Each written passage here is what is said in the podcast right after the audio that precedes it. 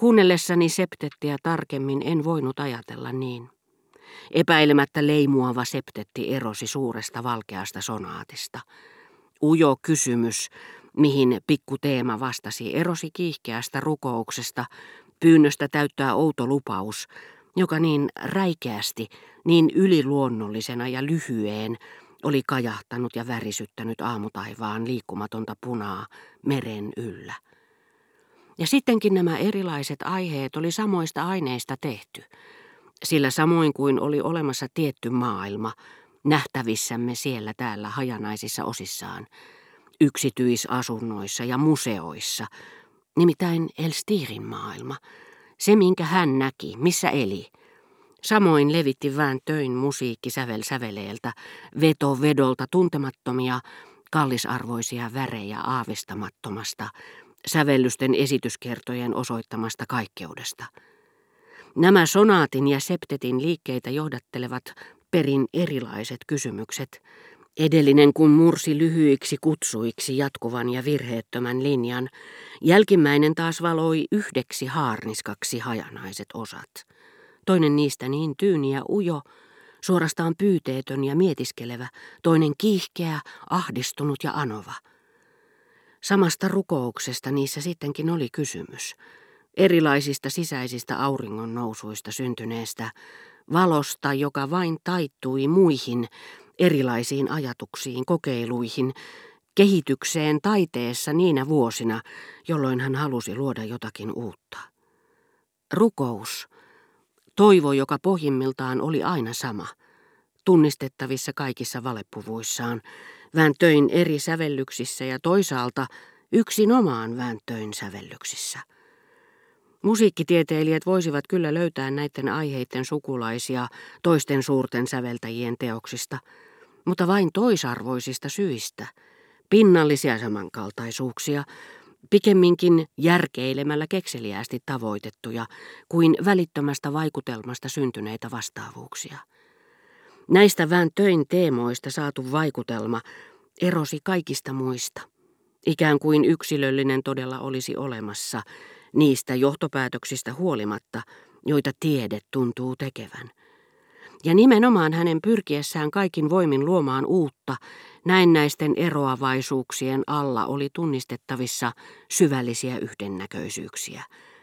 Niin että jonkin sävellyksen tahalliset samankaltaisuudet Vääntöin toistaessa useaan otteeseen samaa teemaa, muutellessa sitä, vaihdellessa sen rytmiä kuin huvikseen, tuodakseen sen taas esille alkuperäisessä muodossaan. Nuo tahdosta riippuvat samankaltaisuudet, väkisinkin pinnallisina pysyvät älyn tuotteet, eivät koskaan tulleet niin selvästi esille kuin kätketyt, tahattomat näköisyydet kahden mestariteoksen välillä – sitten kun ne monissa eri väreissään ilmoille välähtivät. Silloin Vän töi, saadakseen aikaan uutta, esitti itselleen kysymyksiä koko luovan kykynsä voimalla. Saavutti oman olennaisen itsensä syvyyksissä, missä oli kysymys mikä tahansa, se vastaa omalla omituisella sävyllään. Tämä sävy, Vän töin sävy, erosi muiden säveltäjien sävystä vielä paljon suuremmassa määrin kuin kahden henkilön äänet toisistaan. Jopa jonkin eläimen huuto toiseen lajiin kuuluvan eläimen mylvähdyksestä. Todellinen kuilu erotti sen tai sen säveltäjän ajatusmaailman vääntöin ikuisesta etsiskelystä, kysymyksestä, jonka hän niin monissa eri muodoissa esitti hänen tavanomaisesta tutkimustyöstään, yhtä puhtaasta kaikista järkeilyn analyyttisistä muodoista, kuin jos se olisi tapahtunut enkelten maailmassa, niin että sen syvyyden saattaisi mitata, vaan ei sen paremmin kääntää ihmiskielelle kuin paikalle manatut vainajien henget medion niiltä tiedustellessa kuoleman salaisuuksia.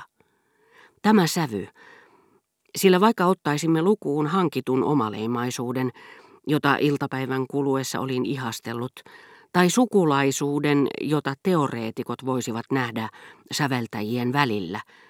Niin ainutlaatuinen on sävy, johon yltävät ja tahtomattaan palaavat nämä suuret laulajat, eli alkuperäiset säveltäjät. Ja se sävy on todistus ehdottoman yksilöllisen sielun olemassaolosta.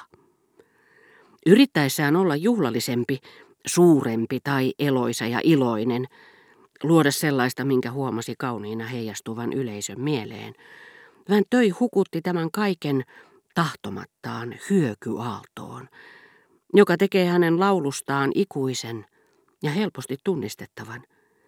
Tämä laulu, niin erilainen kuin toisten laulut, ja samanlainen kuin kaikki hänen omansa. Missä oli Vän töisen oppinut? Missä kuulut? Jokainen taiteilija vaikuttaa tuntemattoman maan kansalaiselta, unohtamansa isänmaan, erilaisen kuin se, josta toinen suuri taiteilija on lähdössä maan päälle tullakseen. Korkeintaan tuntui vähän töi viimeisissä sävellyksissään lähestyneen tätä synnyinmaata. Ilmapiiri ei enää ollut sama kuin sonaatissa. Tiedustelevat teemat kävivät yhä polttavammiksi, yhä huolestuneemmiksi, vastaukset yhä salaperäisemmiksi. Aamun ja illan puhtaaksi pesty ilma tuntui ulottavan vaikutuksensa aina soitinten kieliin saakka. Niin ihmeen hyvin kuin Morel soittikin, hänen viulustaan lähtevät äänet vaikuttivat minusta harvinaisen läpitunkevilta, suorastaan vihlovilta. Tämä kirpeys miellytti, ja niin kuin tietyissä laulun äänissä siinä tunsi eräänlaista siveellistä ryhtiä ja älyllistä ylemmyyttä. Mutta se saattoi hämmentää, tyrmistyttää. Kun kokonaisnäkemys muuttuu, puhdistuu, vastaa paremmin sisäisen synnyinmaan muistoa, on luonnollista, että se tuntuu säveltäjässä sointujen, taidemaalarissa värien muutoksina. Sitä paitsi yleisön älykkäin osa tajusikin sen, koska Väntöin viimeiset sävellykset julistettiin myöhemmin hänen syvällisimmikseen. Yksikään ohjelma tai aihe ei kuitenkaan tarjonnut älyllistä lähtökohtaa arvostelulle. Kuulijat arvasivat, että kysymyksessä oli syvällisyyden transponointi säveliksi. Säveltäjät eivät tätä menetettyä kotimaataan muista, mutta joka ikinen pysyy tahattomasti viritettynä tiettyyn yhteyteen siihen. Hän riemuitsee laulaessaan maansa mukaisesti, pettää sitä joskus kunnianhimosta, mutta silloin hän pettää maataan, eikä sitä enää löydä, ellei Ylen katso kunniaa, ja kun säveltäjä sitten oli aihe mikä tahansa, virittää tämän oudon laulun. Sen monotonisuus, sillä mitä aihetta hän käsitteleekin, hän pysyy uskollisena itselleen, on todistus hänen sielunsa rakennusaineiden muuttumattomuudesta. Mutta siinä tapauksessa nämä rakennusaineet, koko tämän saoksen, joka meidän on pidettävä omana tietonamme, jota sanat eivät voi välittää edes ystävältä ystävälle, mestarilta opetuslapselle, rakastajalta rakastajattarelle.